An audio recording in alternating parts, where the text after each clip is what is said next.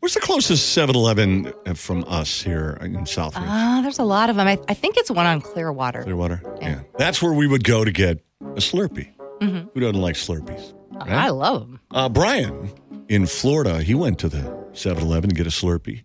Oh, okay. And um, allegedly, he got into a fight with the clerk about the price of the Slurpee. the price? Yeah.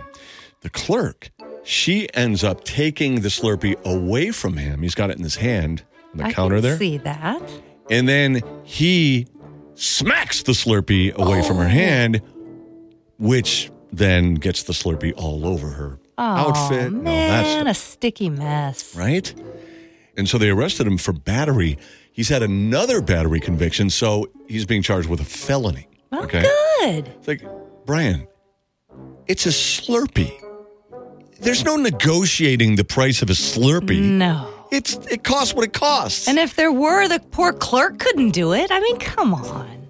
tool bag.